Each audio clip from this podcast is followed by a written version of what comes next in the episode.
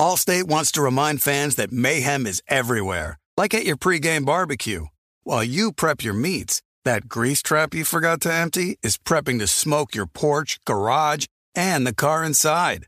And without the right home and auto insurance coverage, the cost to repair this could eat up your savings. So bundle home and auto with Allstate to save and get protected from mayhem like this.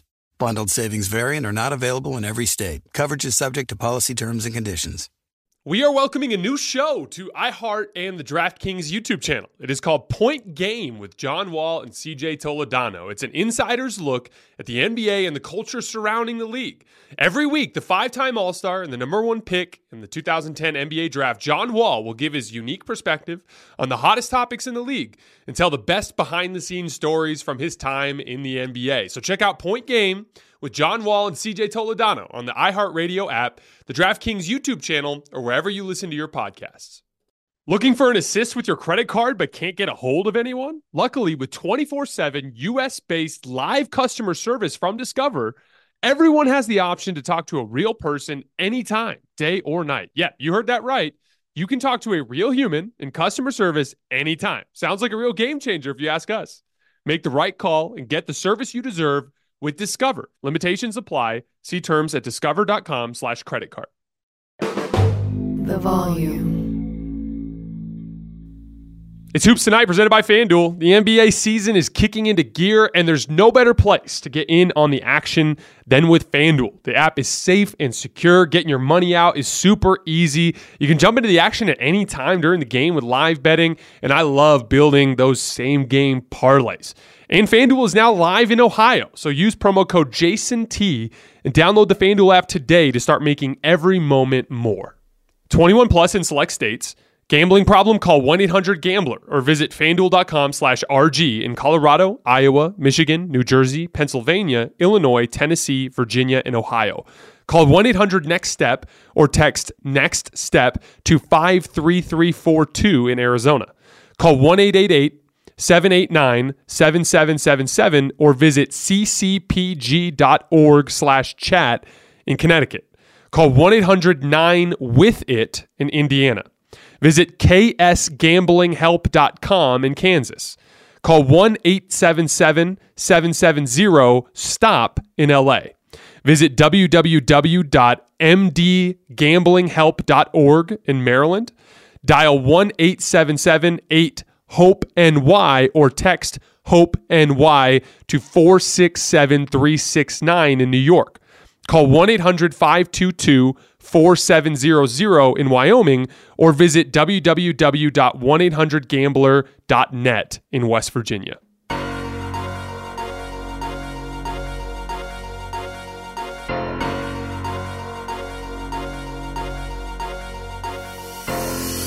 All right, welcome to Hoops Tonight, presented by FanDuel here at the Volume. Happy Monday, everybody. I hope all of you guys had a great weekend, a very boring All Star weekend, and we're not going to talk about that today.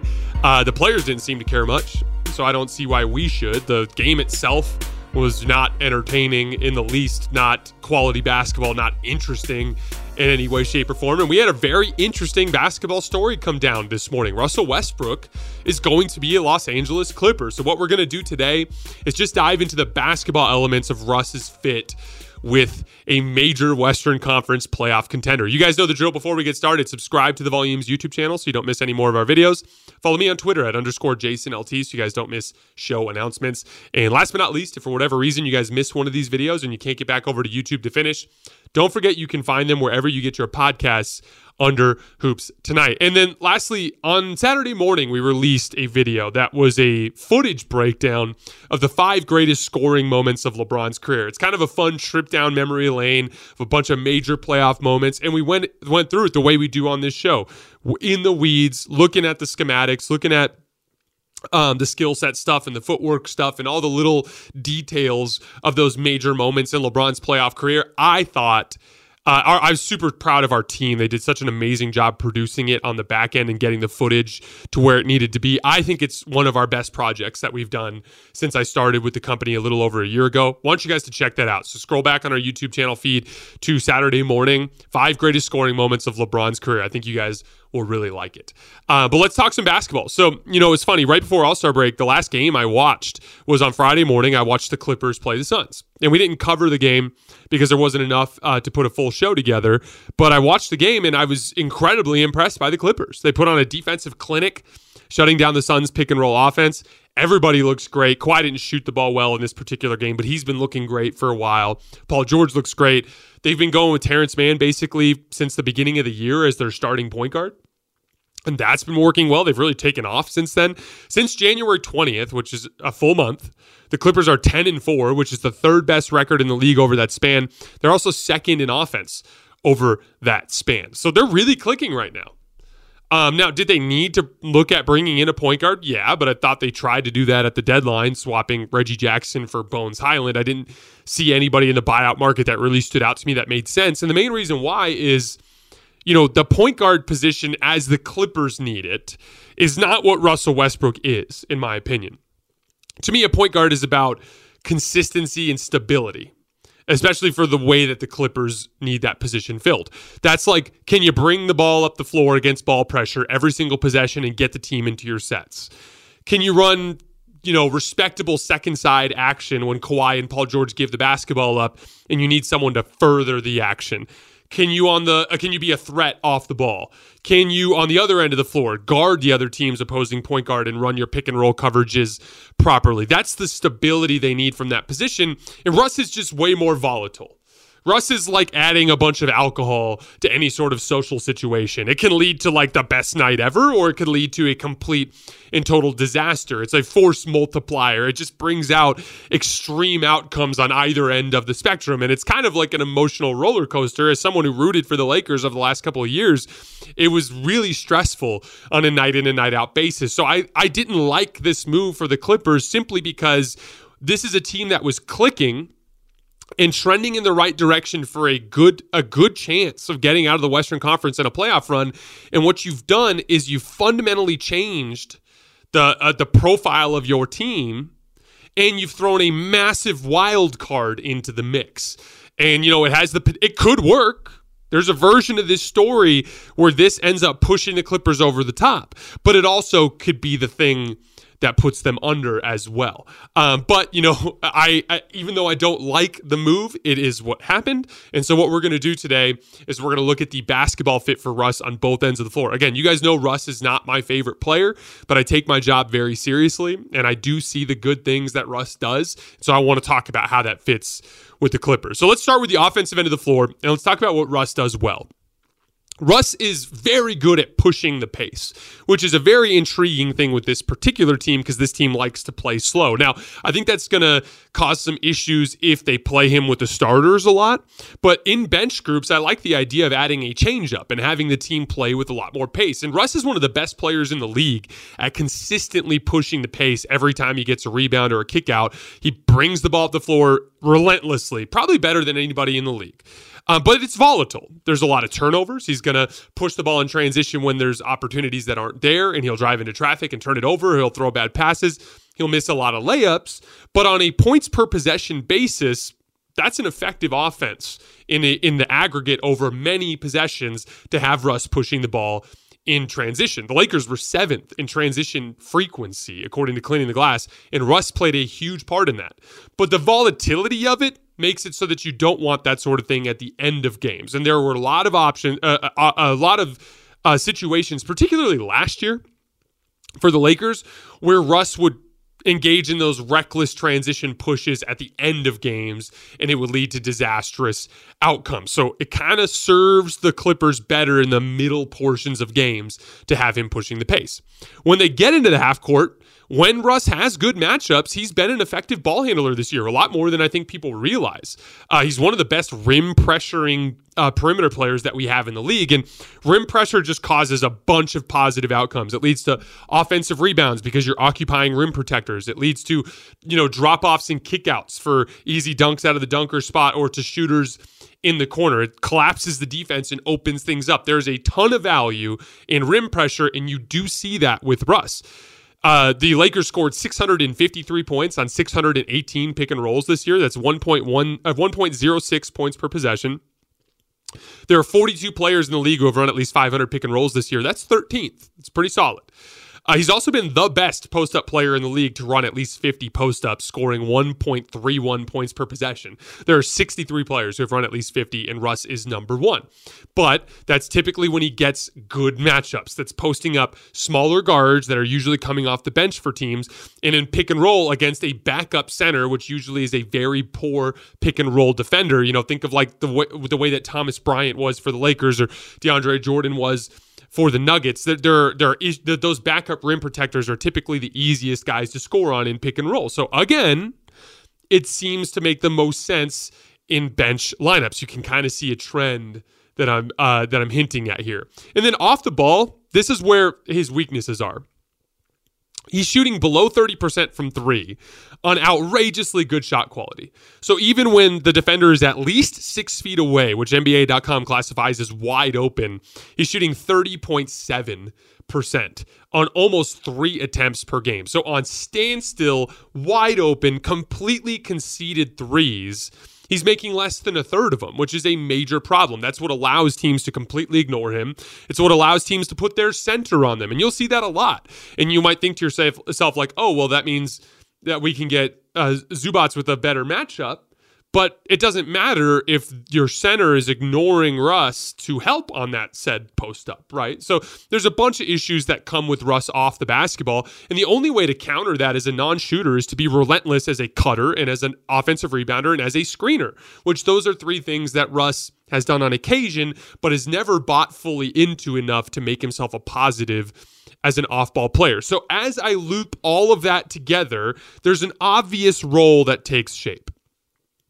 You want him in the middle portions of games when you can put the ball in his hands so the off ball stuff is not a problem, and you let him run the show for one shift each half bridging the end of the first and early second, and bridging the end of the third and early fourth. You let him run those two shifts. You put the ball in his hands. He pushes the pace. He does all of those things. That's when you can get real positive outcomes out of Russ. He's going to bully all the smaller guards that come off the bench for teams. He's going to bully all of the the lesser rim protectors in the league that come off the bench for teams. That's where he can have some success. And the Lakers, uh, the Lakers did not have a very good shooting roster. In fact, I said before the season, and I still believe up until the deadline, they had the worst shooting roster in the entire league. The Clippers are an excellent jump shooting team. And Mason Plumlee, the, who they brought in at the deadline to be their bench big, runs the floor really well. So this could even be a better version of what the Lakers had when Russ was coming off the bench. But if they start games with him and they close games with him, I suddenly view this as a huge net negative. First of all, when you give Russ the basketball, you're taking touches away from better players like Paul George and Kawhi Leonard. So you feel the need to put him off the ball, but then off the ball, he will hinder their offense. Not as much as it did the Lakers. Kawhi and Paul George are professional pull up jump shooters. So they will be able to have more success with Russ on the floor than the Lakers did. But still, you prefer if Kawhi has a rim driving threat or if Paul George has a rim driving threat to balance out that pull up jump shooting so defenders can't press up on them as much. It absolutely will hurt them in some ways, just not as much as it hurts the Lakers. And then in crunch situ- crunch time situations, if you play Russ, that's where his volatility can become a problem. Like I said, in the large sample size, the up and down nature of Russ's game is not as big of a deal because if he's running, you know, 35 possessions in a game off the bench and he makes, you know, 15 good plays and 10 bad plays, it's going to be fine. But if you put him in a crunch time situation where it's just a small handful of possessions, the, the, his mistakes become so much more damaging. And I'll give you some examples. So, like, there was a play earlier this year against Portland at the end of a game. LeBron and AD are on the floor. I think the Lakers were down one at this point and or we're up one at this point and they a basket basically seals the game and Russ just goes off script and dribbles up the floor on the right wing and takes a pull-up jump shot. And he's like the worst pull-up jump shooter in the league. There's no basketball case for him to take that shot. It's a pivotal possession at the end of a game, but up here Russ goes I'm shooting this. And that sort of volatility can cost you games. There were a couple of key late game mistakes against Boston and Philly this year where Russ decided to play isolation basketball against excellent centers. He did it against Joel Embiid, and then he did it against Al Horford, going off script instead of giving the ball to his better players to attack the other team's best defensive player under the basket and to I, uh, uh, he threw the ball into the bottom of the rim against Al Horford, and then he got fouled against Joel Embiid. But you know, those kinds of foul calls don't usually get made at the end of games, and he didn't have an advantage in that situation. And had he not been fouled, Joel would have blocked him up top. That sort of volatility in decision making at the end of games could really hurt them. The one other thing that concerns me is the Clippers' core players, like we talked about earlier Kawhi Leonard, Paul George, uh, Marcus Morris, and Ivica Zubac. They don't like to play fast. Those, those are slow basketball players. The Clippers have been one of the slowest teams in the league this year. So it makes sense off the bench when you put him with Norman Powell and you, and you put him out there with um, uh, Mason Plumlee and they're sprinting up and down the floor and they're getting great shots. That kind of makes sense. But with that core group, there's some there's some clash just in their overall play styles, which will be a problem. Like those core Clipper lineups are going to like to play in the half court, and that's where Russ is at his least level of impact. So, you know, overall, uh, so much of it will come down to the role. If Ty Lue uses Russ in the middle portions of games, two shifts a night, one in the first half, one in the second half, in bench groups against bench guards and against bench rim protectors, I think he could be a significant net positive that raises the ceiling of the Clippers. But if they play him to start games, if they play him to close games with the the style clash of the slow style that the Clippers like to play, and with him having to do more things off the ball, I think it could quickly shift into being a massive negative. Uh, I do like the influx of athleticism, though. Like, even in Russ's declined state, he's very fast. And the Clippers do not have a ton of speed on the roster. They've got a lot of length, they've got a lot of offensive skill, but they don't have a lot of speed. So I like the different physical profile that he brings. And you'll really see that on the defensive end of the floor. He's been a very good on ball defender this year, particularly when bigger players try to take advantage of him by backing him down in the post. He's been killing all star wings all season long in post defense. Off the ball, it's a little bit more of a mixed bag. He's a freelancer. So he will blow up plays like uh, flying around with his athleticism, but then he'll also give up offensive rebounds or lose a shooter because he's too much of a freelancer and he forgets his baseline responsibility within the defensive scheme. But overall, I do like the physical force he brings to the team. This move is entirely going to come down to how Ty Lue uses him. And if he uses him well, I do believe it can work. But my prediction is that there will be a lot of pressure internally, just the same pressure that led the Clippers to make this signing. There will be a lot of pressure inter- internally to play Russ with the core lineups. Um, I I don't know if Ty Lue will be able to fight that off. He'll probably get roped into it as well, and and it's going to be a roller coaster. There will be nights where Russ wins the Clippers games. There will be nights where Russ loses the Clippers games, and overall, I think that volatility hurts the team. So I do feel less optimistic about the Clippers' chances after this move, and I wish they would have just stood pat. And yes, it sucks that you don't have a point guard, but there's nobody in the buyout market that really stands out. Patrick Beverley is a defensive point guard, but he's not an offensive point guard, so it doesn't really solve the problem. Even then, though, I'd rather have Patrick Beverley on this Clippers team than Russell Westbrook. So it was a confusing move, uh, but hopefully this video gives you guys a better idea of just how it will fit offensively and defensively here's our plan for the rest of the week. Um, I, will tweet out the uh, the actual schedule um, as soon as I finalize some things. But we're planning on covering the top uh, five or six players in this year's NBA draft over the course of the next couple of days. And then, dude, we're like, look at the slates. The slates starting Thursday get incredible. Uh, we're going to be covering a lot of basketball, a lot of instant reaction uh, breakdown nights where we do four, four, five, six games at a night starting Thursday, and it's going to be a grind the rest of the regular season and heading into the playoffs. I'm very, very excited for it. As always, I appreciate you guys rocking with me, and I will see you in a couple of days.